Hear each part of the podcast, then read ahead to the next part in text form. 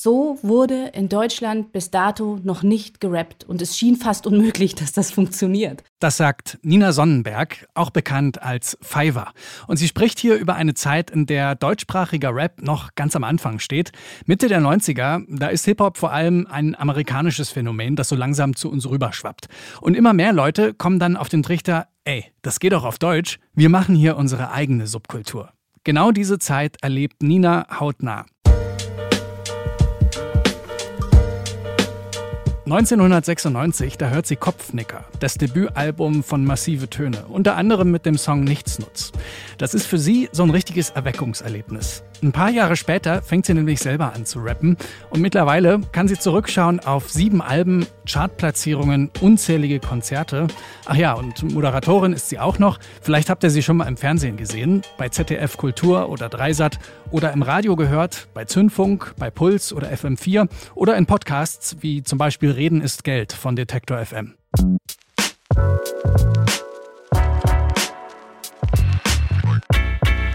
Als Pfeiffer ist sie vor allem eins ein fester Bestandteil der deutschsprachigen Rap-Szene. Und das seit über 20 Jahren. Und damit ist sie natürlich prädestiniert für unsere Hip-Hop-Woche hier im Popfilter. Wir lassen ja gerade nochmal das wichtigste Musikjubiläum des Jahres aufleben. 50 Jahre Hip-Hop. Sieben RapperInnen laden wir ein, über ihre Essential Hip-Hop-Tracks zu sprechen. Und warum für Fiverr der Song Nichtsnutz von Massive Töne schuld daran war, dass sie Ende der 90er selber anfängt zu rappen, das hört ihr jetzt. Hier ist der Popfilter am Mittwoch, den 27. Dezember. Dezember. Ich bin Gregor Schenk. Hi.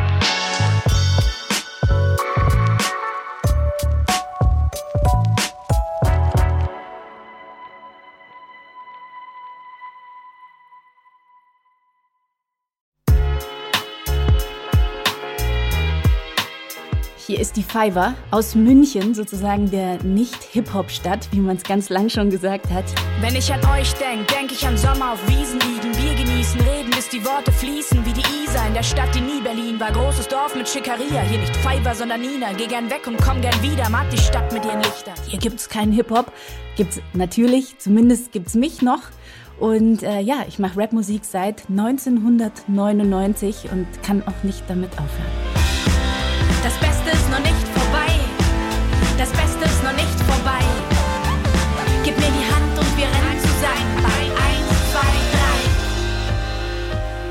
meine Entdeckerzeit war auf jeden Fall Mitte der 90er Jahre. Natürlich ganz klassisch zuerst mit amerikanischem Rap. Das war so bei uns in der Clique so das Ding. Die Jungs haben alle gerappt, die Mädchen standen in dem Fall meistens noch daneben und haben zugeguckt oder haben einfach überhaupt keine Rolle gespielt. Aber da hat sich diese Subkultur auf jeden Fall schon formiert.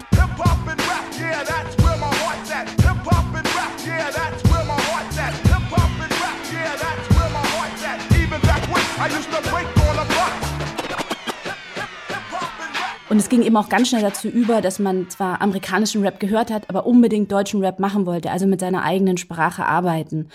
Und dann ging es natürlich auch so von Heidelberg ganz schnell nach Stuttgart, wo so eine ganze Welle, so eine ganze Energie durch eine ganze Jugendbewegung gegangen ist. Und ja, seit der Klasse von 95 kann ich eigentlich selber gar nicht mehr aufhören, Rap zu hören und auch Rap zu machen. Einer für alle und alle für ein. Die Klasse von 95. Oh, muss das sein? Ja, es muss, denn der Fluss muss fließen. fließen. Und die Reime müssen wie die Frühlingsblumen aus dem Boden sprießen. Mit fetten Brot, der Hip-Hop-Troika, Schafi, Oika, Lipstift, der die Klasse von 95, die habe ich hier in München noch im Feuerwerk gesehen.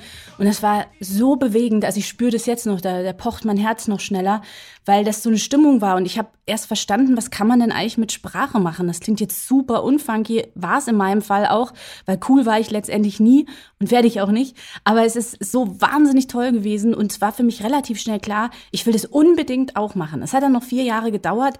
Das hat viel mit Trauen und vielleicht auch fehlender Ermutigung zu tun. Aber als es dann für mich von der Küche, meinem kleinen Proberaum sozusagen rausging auf die Bühne, war vollkommen klar, das kann ich und das will ich machen. Und es war natürlich auch möglich. Man musste keine eigene Band haben, man musste kein Instrument lernen dafür.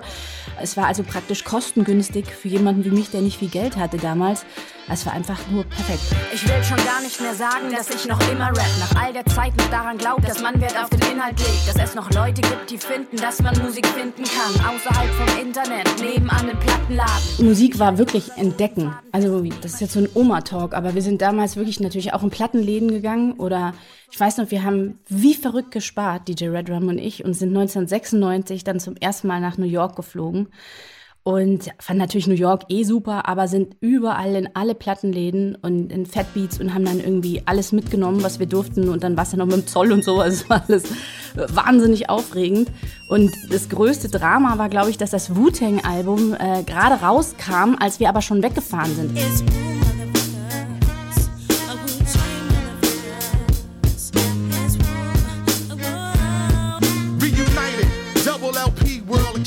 Struck a match to the underground. Industry ignited from metaphorical parables to fertilize the earth. Wicked niggas come, trying to burglarize turf. Das heißt, wir konnten das nicht kaufen und wir wussten, das wird jetzt ewig dauern, bis wir das kriegen können. Und es hatte ein Sammelfieber, es hatte so viel offenbarende Momente aber auch und man hat sich die Zeit genommen und man hat darüber diskutiert und hast du die schon und das war alles super. Also das, ich möchte das nicht missen. Eben auch die Mixtapes, die man hatte von DJs, die dann immer die Songs angespielt hatten und das, wow, da ist was Neues und hier. Und wo haben die das herbekommen? Und das war natürlich eine ganz andere Competition und eine ganz andere Herangehensweise. Oh yeah, 1995 bei Headwash im Studio. Es ist ein heißer Tag und ich habe etwas geschrieben für einen heißen Tag mit dem richtigen Groove. Wow, spüre diesen Groove, lass mich in dich hinein. Öffne deine Tür und lass mich hinein. Spürst du diesen Groove? Es war ganz schwierig, einen Song zu finden, weil natürlich damals ein Klassiker für uns nach dem anderen rauskam. Na, ich hatte zuerst gedacht, Revolution, ein Wahnsinnsalbum von MC René.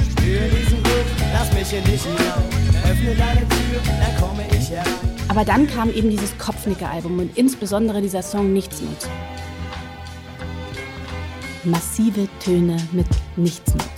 Ich glaub's kaum, ich seh es vor mir, als wäre es gestern. Nicht im Verkaufsraum und die Kollegen lästern. Wieder über das Fachgeschäft gegenüber mit dem Vordach. Ich seh sie lachen und es ist kurz vor acht. Und das war wirklich revolutionär, weil der Flow auf einmal ganz anders wurde. Was die mit der Sprache gemacht haben, wie weich die die deutsche Sprache gekriegt haben, wie die gerappt haben, Stops gemacht haben. Der Flow, also ich glaube, da wurde erst Flow erfunden in deutscher Sprache. Das war so wahnsinnig gut. Ich war das Problemkind, das dauernd die Schule verschlief. Schlecht im Beruf, verrufen im Betrieb und frech zum Chef, das zu oft weglief und seine Eltern anlog. Und langsam merkte, dass die Zeit an ihm vorbeizog. Zum anderen ging es auch um Themen, ja, die mich auch total betroffen haben. Es ging um Ausbildung, es ging um Schule, es ging darum, irgendwas nicht zu wollen, dagegen zu sein. Es hatte eine Haltung und es hat mich sowohl textlich, aber eben auch in dieser Art der Produktion und des Los total ins Herz getroffen. Und vorhin, bevor wir das Interview gemacht haben, habe ich nochmal Nichtsnutz gehört und es war genau wie früher. so, und es ist wirklich eine Zeit aus, aber das wäre heute noch ein Hit. Ist einfach, ist einfach wahnsinnig toll. Es ging ein bisschen um was anderes und es klang völlig anders. Es ist mir aus den Augen abzulesen. Ich frage mich, wohin die Wege führen, wie ich gehe. Verstehe es nicht, ertrage es nicht. Ich habe nichts. Ich will aus der Dunkelheit ins Tageslicht. Nichtsnutz war einer der ersten Songs, der mich damals auch total in meiner persönlichen Entwicklung getroffen hat. Also ich habe da noch nicht die Schule beendet, aber natürlich hat mir, ich war kurz davor und jeder hat mir gesagt, was ich jetzt machen soll oder nicht machen soll. Und eben auch diese Art von Existenzangst. Ich komme aus äh, einer Familie, wo das Geld auch nicht aus dem Wasserhahn geflossen ist. Also dementsprechend, wie geht's jetzt weiter? Was kann ich machen? Der Druck war enorm groß. Richtig arbeiten? Nee, nee. Will ich eh nicht. Wir leben gefährlich. Ich sorge mich wahrlich um meine Existenz. Ich meine die Angst zu versagen. Doch täglich musste ich mein klägliches Dasein im Arbeitsalltag ertragen. Und dann diese Freiheit, die da beschrieben wird, zu spielen. Und mich sehen hunderte Hip-Hop-Fans. Äh, und das ist das Wichtigste jetzt für mich. Und ich werde das jetzt machen, auch wenn ich mich um meine Existenz sorge. Das war wie, als ob mir jemand das reingeschrieben hätte, einen Brief geschrieben hätte.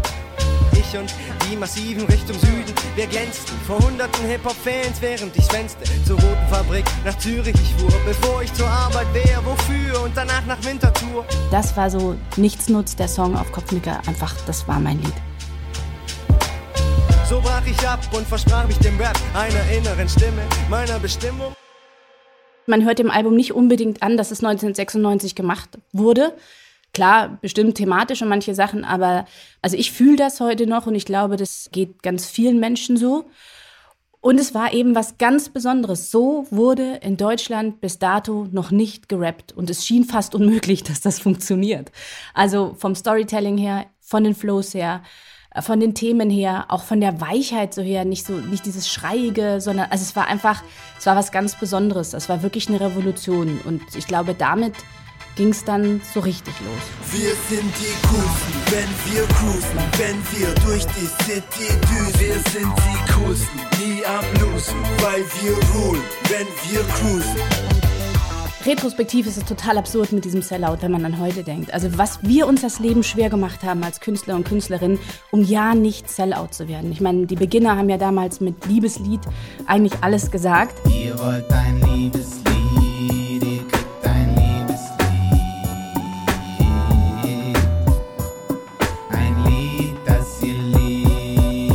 Ich finde super, dass Rap eigentlich mittlerweile überall stattfindet, also auch gefeatured wird in völlig anderen Musikrichtungen und diese Mauern, die wir uns da selber errichtet haben, einfach langsam abgebaut wurden. Und natürlich finde ich es persönlich total super, dass es so viele Frauen jetzt gibt. Kann man sagen, es sind immer noch zu wenig. Ja, aber damit wollen wir nicht anfangen. Ich möchte das lieber positiv sehen. Also wenn man sich gerade mal die aktuelle Sheeran David Tour anschaut, da applaudiere ich nur. Ich finde es super, was da einfach passiert. Und auch ganz, ganz viele andere, die vielleicht nicht so popkommerziell unterwegs sind. Also das finde ich eine der schönsten Entwicklungen und der wichtigsten Entwicklungen im Rap. Ob ich darf, ja, ich darf das. Ob ich's mach, ja, ich mach das. Echt. Ob ich's hab, ja, ich hab das. Recht. Immer zu tun und zu lassen, was ich will. Yeah. Und sonst ist natürlich die ganze Geschichte dass es noch so harten Sexismus gibt im Rap, sehr zu bedauern. Aber ich fahre weiterhin damit, dass ich dem versuche, so wenig wie möglich Bühne zu geben und dementsprechend viel mehr über die tollen Entwicklungen zu sprechen. Hey, hier ist die Fiber und ihr hört hier im Popfilter massive Töne mit Nichtsnutz. Ich glaub's kaum, ich seh's vor mir, als wäre es gestern. Nicht im Verkaufsraum und die Kollegen lästern wieder über das Fachgeschäft gegenüber mit dem Vordach. Ich seh sie lachen und es ist kurz vor acht. Mich im Anzug, Hemd und Krawatte. Die Berufsschulbank und die ganzen Zags auf der Deckplatte. Kunden, die sich beschweren, wie ich abends aus dem Laden gehe, auf dem Boden sehe, ohne mich zu wehren. Die Debatten mit dem Vater, die ich führte, über die Zukunft. Man zwang mich zur Vernunft, doch was ich fühlte oder spürte, blieb tief in mir verborgen. Ich machte mir selbst Sorgen darüber, wie mein Leben verlief. Ich war das Problemkind, das dauernd die Schule verschlief. Schlecht im Beruf, verrufen im Betrieb und frech zum Chef, das zu oft weglief und seine Eltern anlog. Und langsam merkte, dass die Zeit an ihm vorbeizog. Es ist mir aus den Augen abzulesen. Ich frage mich, wohin die Wege führen, wie ich gehe. Verstehe es nicht, ertrage es nicht. Ich habe nichts. Ich will aus der Dunkelheit ins Tageslicht. Es ist mir aus den Augen abzulesen. Ich frage mich, wohin die Wege führen, wie ich gehe. Verstehe es nicht, ertrage es nicht. Ich habe nichts. Ich will aus der Dunkelheit ins Tageslicht. Am langen Samstag im Monat war ich krank. Ich packte meinen Rucksack und verschwand dorthin, wo man mich richtig kennt. Ich und die massiven Richtung Süden, wir glänzten vor hunderten Hip-Hop-Fans, während ich schwänzte zur Roten Fabrik nach Zürich ich fuhr, bevor ich zur Arbeit wäre. Wofür? Und danach nach Wintertour auf Tour oder Luzern in die Jury mit der Klasse.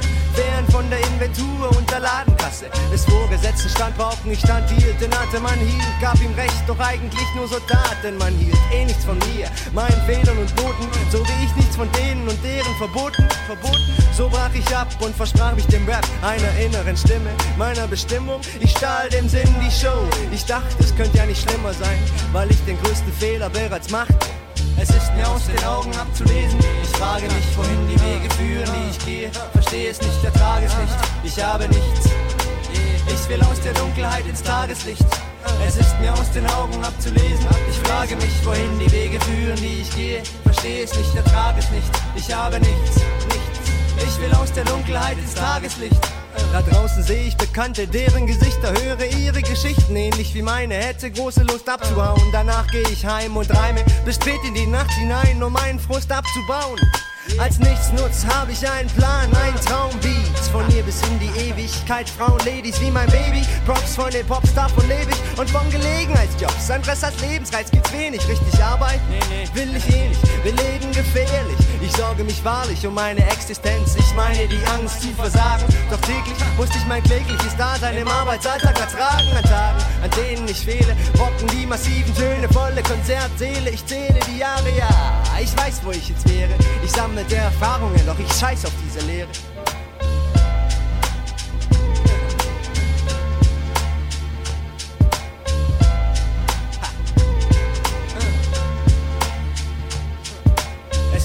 den Augen abzulesen. Ich frage mich, wohin die Wege führen, die ich gehe. Verstehe es nicht, ertrage es nicht. Ich habe nichts. Der Dunkelheit ins Tageslicht. Es ist mir aus den Augen abzulesen. Ich frage mich, wohin die Wege führen, die ich gehe. Verstehe es nicht, ertrage es nicht, ich habe nichts. Ich will aus der Dunkelheit ins Tageslicht. Ich will aus der Dunkelheit ins Tageslicht. Ich will aus der Dunkelheit ins Tageslicht. Ins Tageslicht. Aus der Dunkelheit ins Tageslicht. Massive Töne mit Nichtsnutz aus dem Jahr 1996, erschienen auf dem Album Kopfnicker, das Debütalbum der Stuttgarter. Auf dem gibt es übrigens auch Gastauftritte von Afrop, Ferris MC und Max Herre. Die prägen ja dann in den folgenden Jahren maßgeblich die deutschsprachige Rap-Szene. Ja, und geprägt hat dieser Song auch Nina Sonnenberg alias Fiverr. Sie hat uns heute im Popfilter erzählt, warum dieser Song für sie damals so immens wichtig war. Morgen geht's weiter in unserer Hip-Hop-Themenwoche. Dann zu Gast Grimm 104. Kennt er vielleicht auch als einen Teil des Duos Zugezogen Maskulin. Abonniert den Popfilter also am besten beim Podcast-Dealer eures Vertrauens, dann verpasst ihr keine Folge. Ich bin Gregor Schenk und sage Danke fürs Zuhören und bis zum nächsten Mal.